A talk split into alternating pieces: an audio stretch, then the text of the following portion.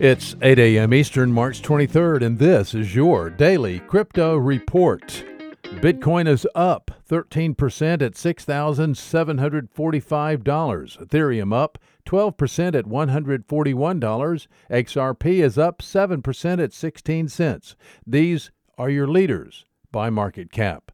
Top gainers in the last 24 hours Centrality up 43%, Z Classic up 35% and Wings, up 31%. Today's news Bitcoin and physical gold have moved higher as the Federal Reserve, the private, non auditable bank owned company that controls the nation's fiat debt based currency, announced a quantitative easing package with no upper limit.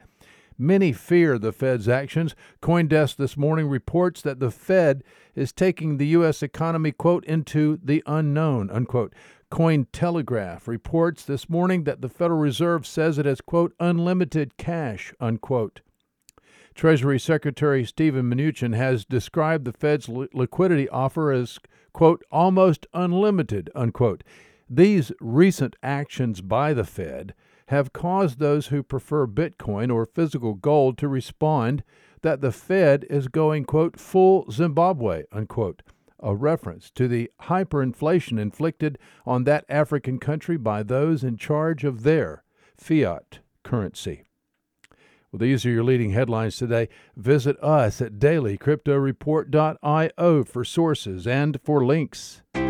Find us on social media, add us to your Alexa flash briefing, and listen to us everywhere you podcast under Daily Crypto Report.